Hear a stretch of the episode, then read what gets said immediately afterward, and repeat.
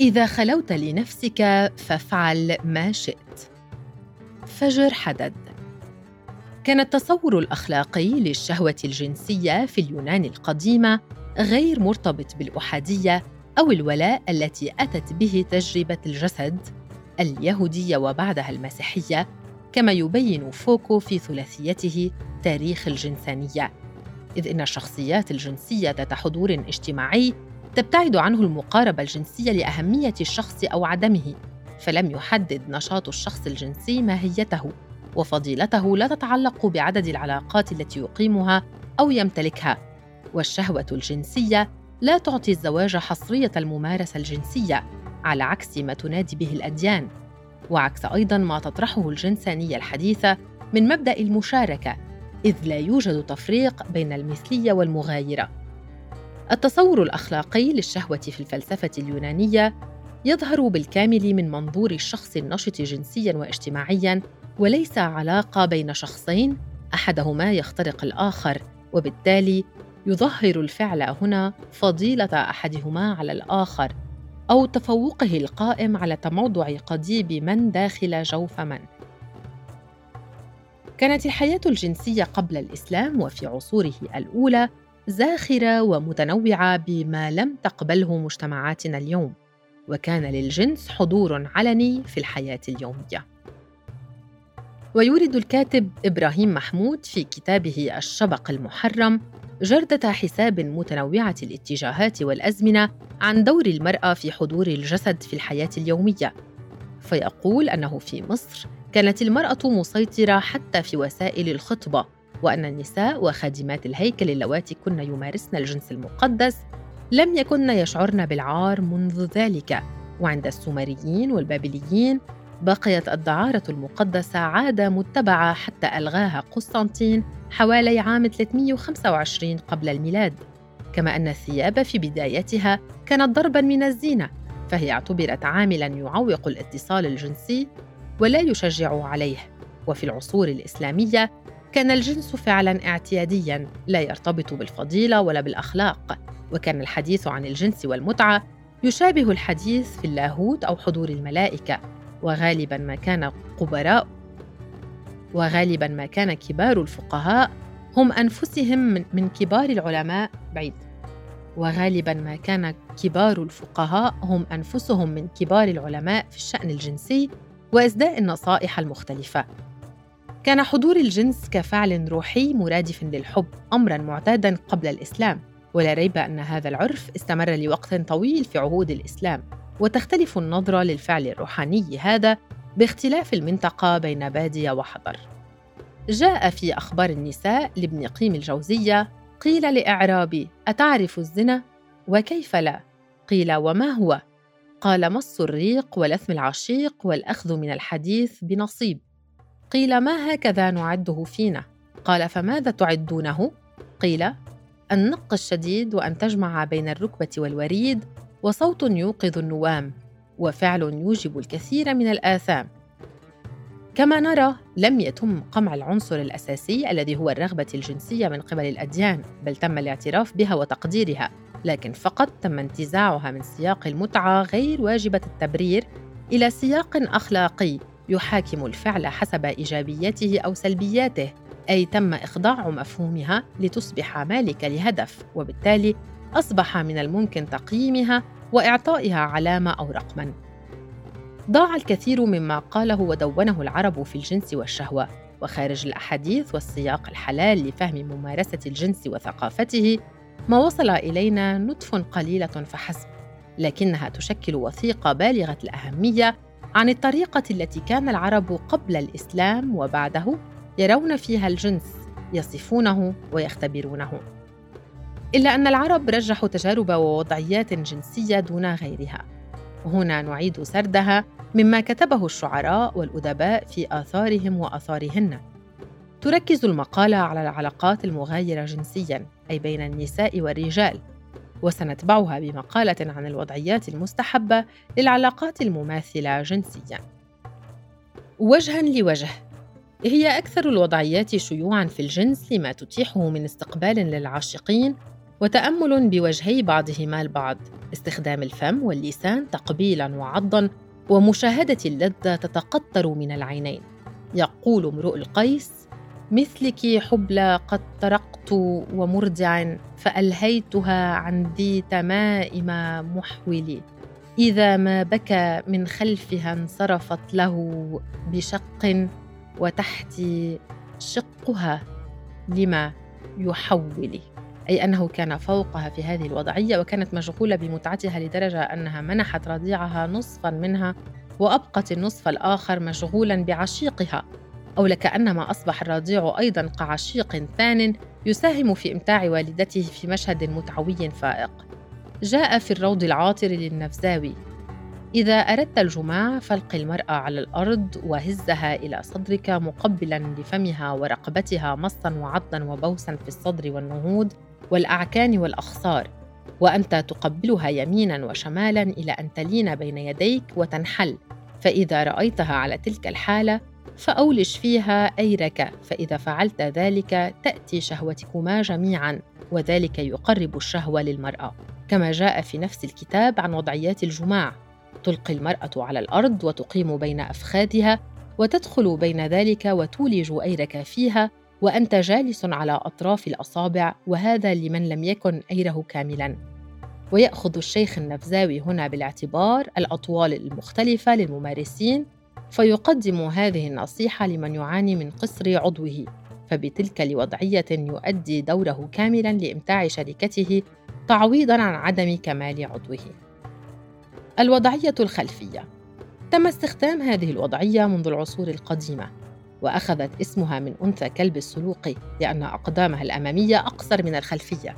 ولهذه الوضعية دلالة حيوانية ملحوظة. إذ تتيح وصولا أكبر لعمق المهبل خصوصا لمن لم يكن أيره كاملا. كما يتيح له رؤية جسد المرأة كاملا والتحكم بقبضات الحب ومداعبة الثديين. قال الأعشى إذا التمست أربيتاها تساندت لها الكف فراب من الخلق مفضل. إلى هدف فيه ارتفاع ترى له من الحسن ظلا فوق خلق مكمل. إذا انبطحت جاف عن الأرض جنبها وخوى بها راب كهامة جنبل إذا ما علاها فارس مبتذل فنعم فراش الفارس المبتذل. أي أنها لفرط ضخامة فرجها إذا انبطحت بقيت مرتفعة قليلا عن الأرض. وهذه الوضعية هي الأسلم أيضا للإتيان في الإست كما يورد الخبراء في هذا الشأن. وورد في كتاب نزهة الألباب للتيفاشي ارتفع إلى أبي ضمضم رجل وامرأته وفي وجه المرأة خدش فذكرت أنه ضربها وشجها. فقال الزوج أصلح الله القاضي هذه امرأتي تكذب. إنما ذهبت لأخذها في الإست على أربع فوقعت على وجهها. فقال أبو ضمضم يا هذه إنما كان المبدأ السبب من قبلك فكوني شدي ركبتيك حتى لا تقعي على وجهك فليس له عندي ذنب. كما حدث الزيادي فقال تعشقت جارية بطبرستان فكانت لا تبيحني نفسها إلا في الأيام مرة وكانت لي جارة ربما خلوت بالجارية في بيتها فوجهت لي ذات يوم أن الجارية عندها فسرت ومعي طعام وشراب فأكلنا وشربنا وكانت ذات رتف لم أرى على امرأة مثله فتحاملت عليها بالشراب حتى نحلت ورقدت ثم بطحتها على وجهها وكشفت عن إليتها فلم أتمالك أن دلكت الحلقة بأير دلكا جيدا ثم أولجته فكأنما وقع في تنور مائع الحرارة فهبت ونخرت فانكببت عليها حتى هدأت وتابعت الرهز حتى فرغت ثم قمت عنها وقد ندمت وأنا أتوهم القطيعة بيننا.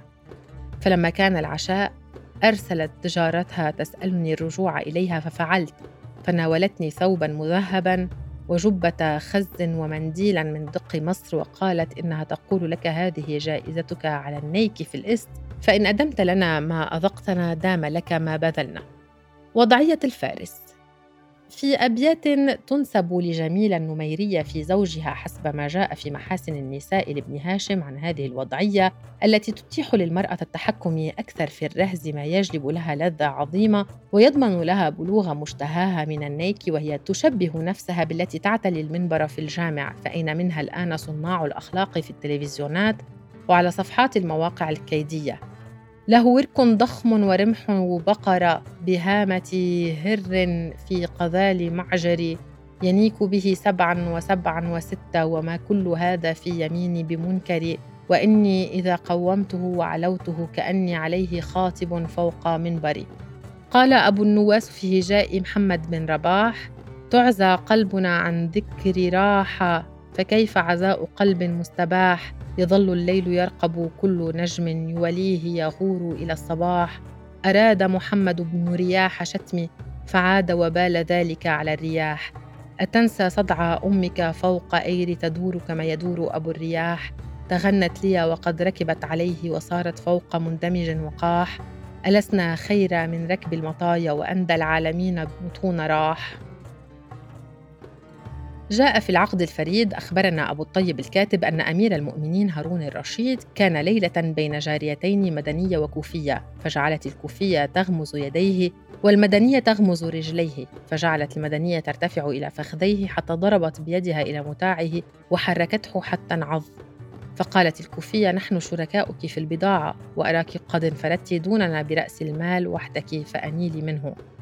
فقالت المدنية حدثني مالك عن هشام بن عروة عن أبيه قال من أحيا أرضا مواتا فهي له ولعقبه قال فاستقبلتها الكوفية ودفعتها ثم أخذته بيدها جميعا وقالت حدثنا الأعمش عن خيثم عن ابن مسعود إنه قال الصيد لمن صاده لا لمن أثاره وضعية الملعقة ولها عدة أبواب منها رفع قدم المرأة أو إتيانها من الخلف كما يذكر الشيخ النفزاوي لمن كان قصير الذكر فيلقي المرأة على ظهرها ثم يرفع رجلها اليمنى حذو أذنه اليسرى وترفع إيتها في الهواء فيبقى فرجها خارجا فيولج أيره فيه أو أنك تلقي المرأة على الأرض وتدخل بين أفخاذها وتحمل ساقا على جنبك تحت ذراعك وتولج فيها أو أنك تلقيها على الأرض ثم تحمل ساقيها على كتفك وتولج فيها أو أنك تلقيها إلى الأرض على الجانب ثم تدخل بين أفخاذها ويولج فيها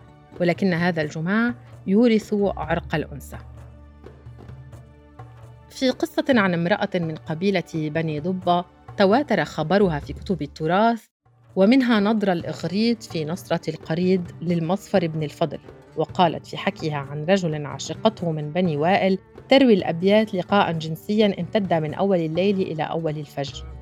خلوة ليلة وبياض يوم من ابن الوائل شفاء قلبي بمحنية أوسده شمالي وأرفع باليمين ذيول إتبي وأرشف من مجاج الظلم منه جنينا من لذيذ الظلم عذبي وألصق بالحشا مني حشاه ويسهل من قيادي قل صعب وألمس كفه جهما تعالى على ركب كحينة ظهر قعب فيجمع من كبي إليه حتى تجاحف ركبتي ضلوع جنبي ويسحبني على البغاء حتى تنال غدائر تعفير تربي.